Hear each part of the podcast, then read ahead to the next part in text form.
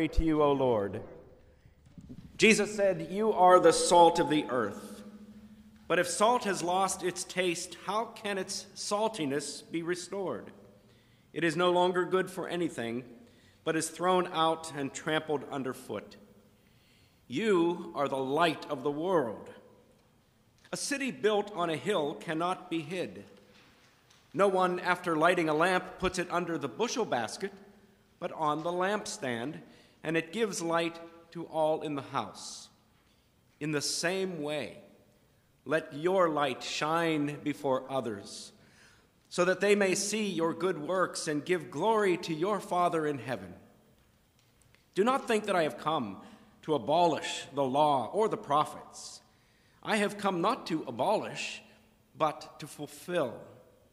For truly I tell you, until heaven and earth pass away, not one letter, not one stroke of a letter will pass from the law until all is accomplished. Therefore, whoever breaks one of the least of these commandments and teaches others to do the same will be called least in the kingdom of heaven. But whoever does them and teaches them will be great in the kingdom of heaven, for I tell you, unless your righteousness exceeds that of the scribes and Pharisees, you will never enter the kingdom of heaven. The gospel of our Lord. Praise, Praise to you, O Christ. Grace to you and peace from God our Father and our Lord and Savior Jesus the Christ. Amen. I have a, a love-hate relationship with salt. I love salt. I love it on popcorn. I love it on pretzels. I love it in taffy, salted caramel. I love salt. And yet, hypertension crept in and has forced me to resist reaching across the table to grab that shaker and salt liberally the food on my plate. Anyone else have that problem? A few weeks from today, I'm going to have a love-hate relationship with light. I am excited about daylight savings, right? It extends our afternoons and evenings in light, which I love. I hate losing an hour of sleep to get that light, though. That love-hate relationship, it's always with us. You may have similar love-hate relationships in your own experiences of salt and light. So when Jesus says to the crowd gathered to listen to the Sermon on the Mount, he confronts them with this complicated challenge. You are the salt of the earth, he says. You are the light of the world, he tells them. In no uncertain terms, Jesus says to them what they are, not what they're like, what they could strive to be, but rather what they are, salt and light. Now, salt, among as its many, many uses, changes the taste of food. It's used effectively to enhance the ingredients, right, of bread, of Um, of vegetables, of soups, you name it. How many of you have ever made Toll House chocolate chip cookies that you admit to and forgot to put the salt in? I've done it. And you know what? They're not very good. All of those ingredients are t- typically delicious, right? Eggs, butter, chocolate chips. Don't mix in the salt, and it changes them dramatically. That's what you are, says Jesus. You are what makes all of the other ingredients make sense. When we think about the background in which Jesus is, is teaching the people at the foot of the Sermon on the Mount, largely Jesus is speaking to a, a broken community, beat down and held back, restrained under the empire's rule, the Roman Empire's rule, the religious leaders' corruption, and suspicions about anyone whom they believed to be other.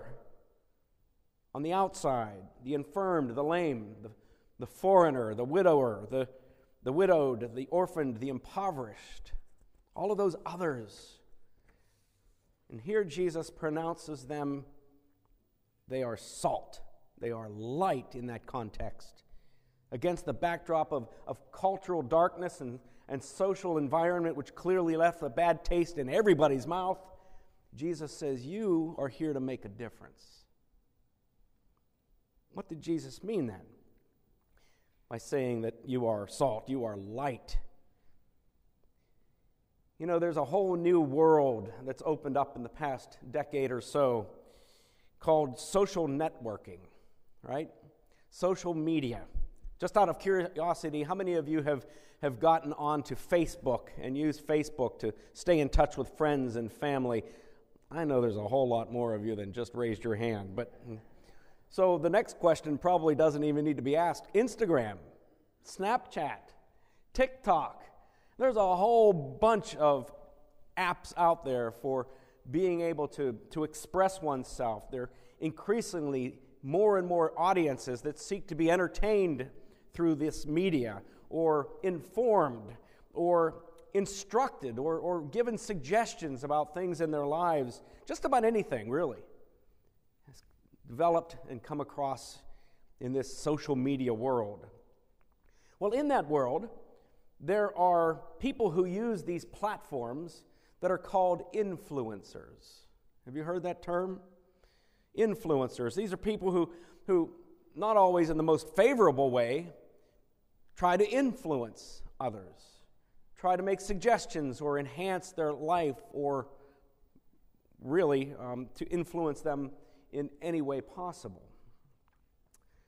So Jesus tells the crowd that they are salt of the earth and light for the world. By extension, then, as followers of Jesus, Jesus is telling you and me the same thing. In other words, Jesus is telling us that we are influencers. Salt influences the way we experience food. Light influences the way we view our surroundings, right? So followers of Jesus, then, influence the way God's love is experienced in this world. What's truly impressive about what Jesus is saying to the crowd who's sitting there or standing there listening to him as he teaches them is that these people are beat down. They are downtrodden. They've lost hope. They've been held back. They are, they, they've been buckled under for generations of opposition from both the outside world, but also within their own world, within the, the leadership that was otherwise supposed to be responsible to bring them into God's light. Even in this Jesus' teachings, he's not offering a military solution or a, a call to arms to incite violent revolution, which many at the time were hoping for in the Messiah, that they would lead a rebellion against the people of Rome. Instead, what Jesus is inciting is a revolution of the heart, a revolution of the way not only we see ourselves and experience ourselves in relationship to God, but how we experience the world in relationship to God. Do not think that I have come to abolish the law or the prophets, he says. I have come not to abolish, but to fulfill.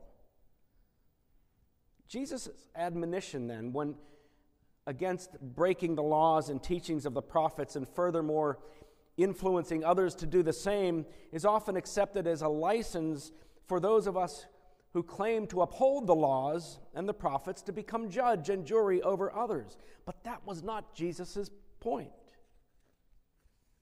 The revolution of the heart is what Jesus is after. It's what he's talking about, and the laws and the teachings of the prophets become the foundation for how that happens.